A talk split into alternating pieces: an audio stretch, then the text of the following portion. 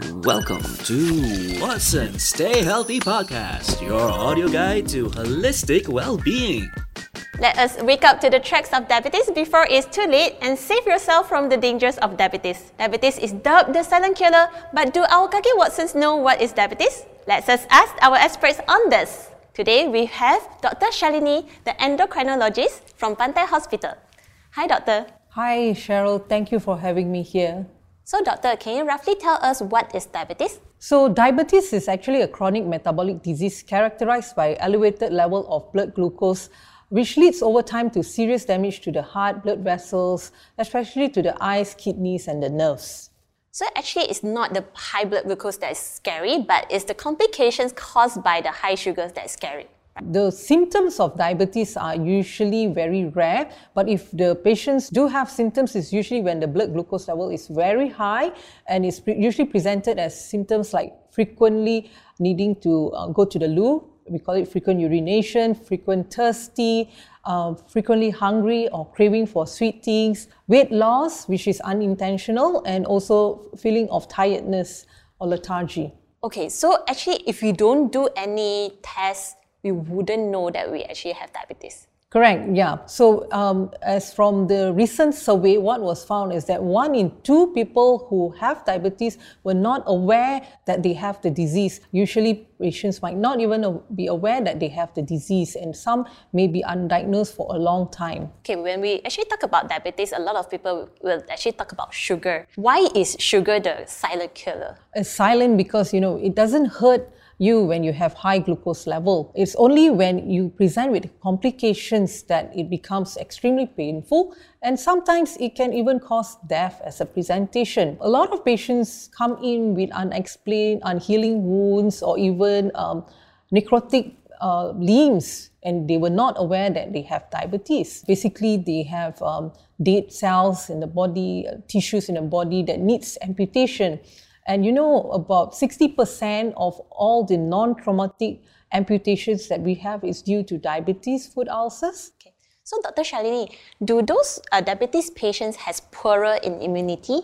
Yes, it's true. So diabetes uh, suppresses our immune system, the effectiveness of our immune response. That's why that explains why a lot of people with diabetes sometimes they have poor wound healing, uh, complications from uh, infection. So what that that's why diabetes actually increase a lot of risk to other health complications, right? Yes, diabetes also uh, is uh, among the, the disease that is usually uh, predisposing a person to early death. Having diabetes is not something that we should see as um, uh, as nothing. It's really serious, and we shouldn't take it lightly. In fact, diabetes kills more people compared to cancers. Dr. Shalini, can you tell us how harmful is diabetes for our body? Like how does the high sugar actually causes uh, the complications that you mentioned about your eyes, uh, the kidney, and even our heart? So diabetes, as I would say, uh, complications of diabetes usually affects the blood vessels.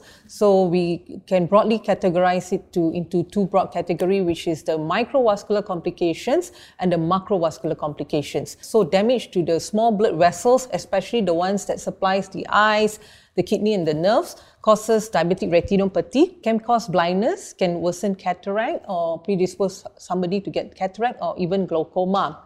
So many of the cases of people being blind is actually due to diabetes complications. How actually the high sugars will affect the blood vessels? Well, the high blood glucose level is actually um, cause sluggishness to the blood flow. So in the long run, this sluggishness is um, cause injury to the blood vessels. So when the blood vessels are injured, it is prone to uh, disrupt and burst. And in fact, um, there will be also what we call atherosclerosis uh, deposition. That means the pipes which is our blood vessels get clogged up easily and that causes um, damage to blood vessels. For those that would like to know whether they are healthy or not, Okay, what is the healthy range for their glucose level? Right. So um, usually, if we do a fasting glucose level, it shouldn't be more than 5.6. So if it's um, more than seven on the fasting, usually that's already one of the characteristic of uh, being diagnosed with diabetes. But usually, we need a, a second test to confirm it. So if you do a random check, usually even two hours after meals, our blood glucose level shouldn't be more than 7.8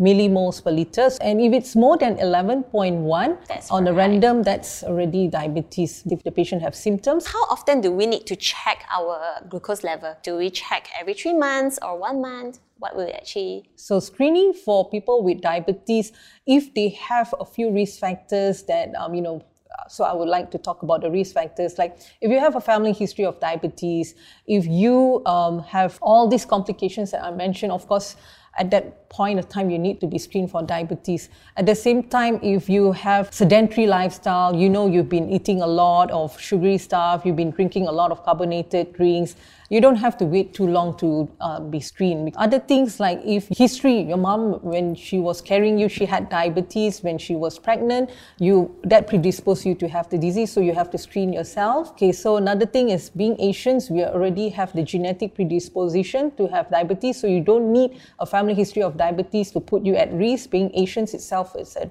is a risk. no, that's not a good news. Yeah, if you're overweight or obese, or if you're a lady uh, uh, suffering for, from a condition called polycystic ovarian syndrome, which is characterized by irregular periods, weight gain, unwanted hairs, and hair loss, that's also a condition of insulin resistance. That too, uh, you need to screen yourself for diabetes, and Yeah. usually we do that. Having said that, for the vast majority, if you do not have all these risk factor, it is wise to start screening for diabetes at the age of 35 years old. And how often you can do a yearly or two yearly check at, uh, at the minimum. So we we have we do have a lot of patients that come to us as early as 20 years old or usually it's about 25 to 35 years old they already start doing their routine Yes, yes. checkup I think now we are diagnosing diabetes uh, at a younger age. It's not a disease of the old. In fact, it's now, you know, more and more younger individuals are being diagnosed with diabetes. I'm talking about type 2 diabetes. So we can have as early as 10 years of age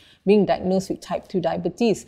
So having said that, so if the person have the risk factor, how early should they come to be screened? As early as 10 years of age or when puberty sets in.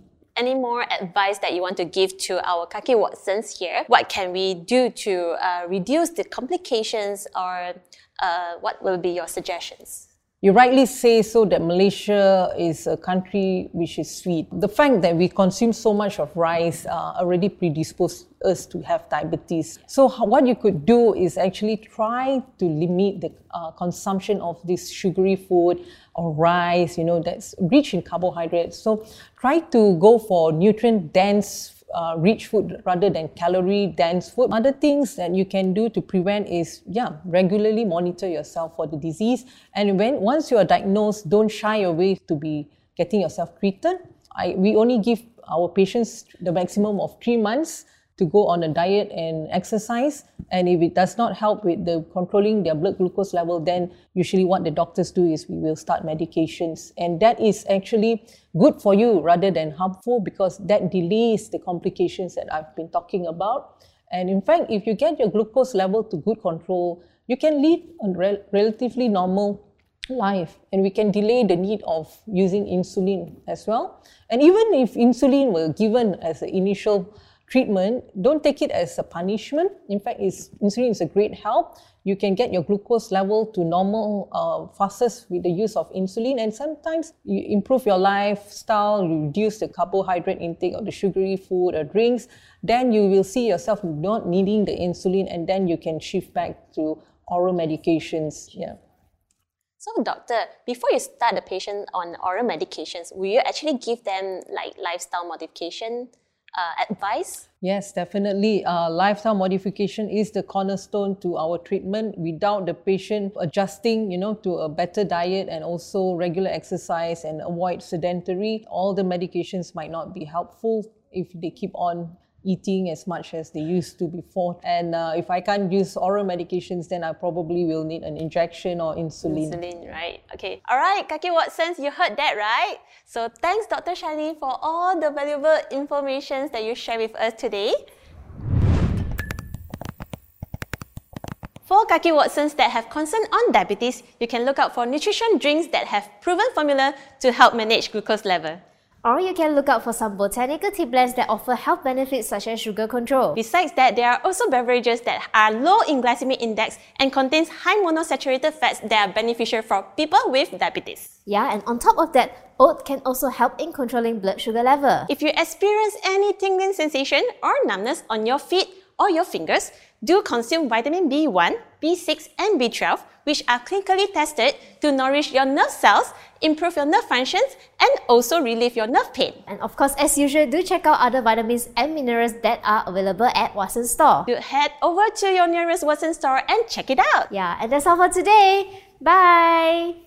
And that's a wrap for today's Watsons Stay Healthy podcast. Thank you for listening.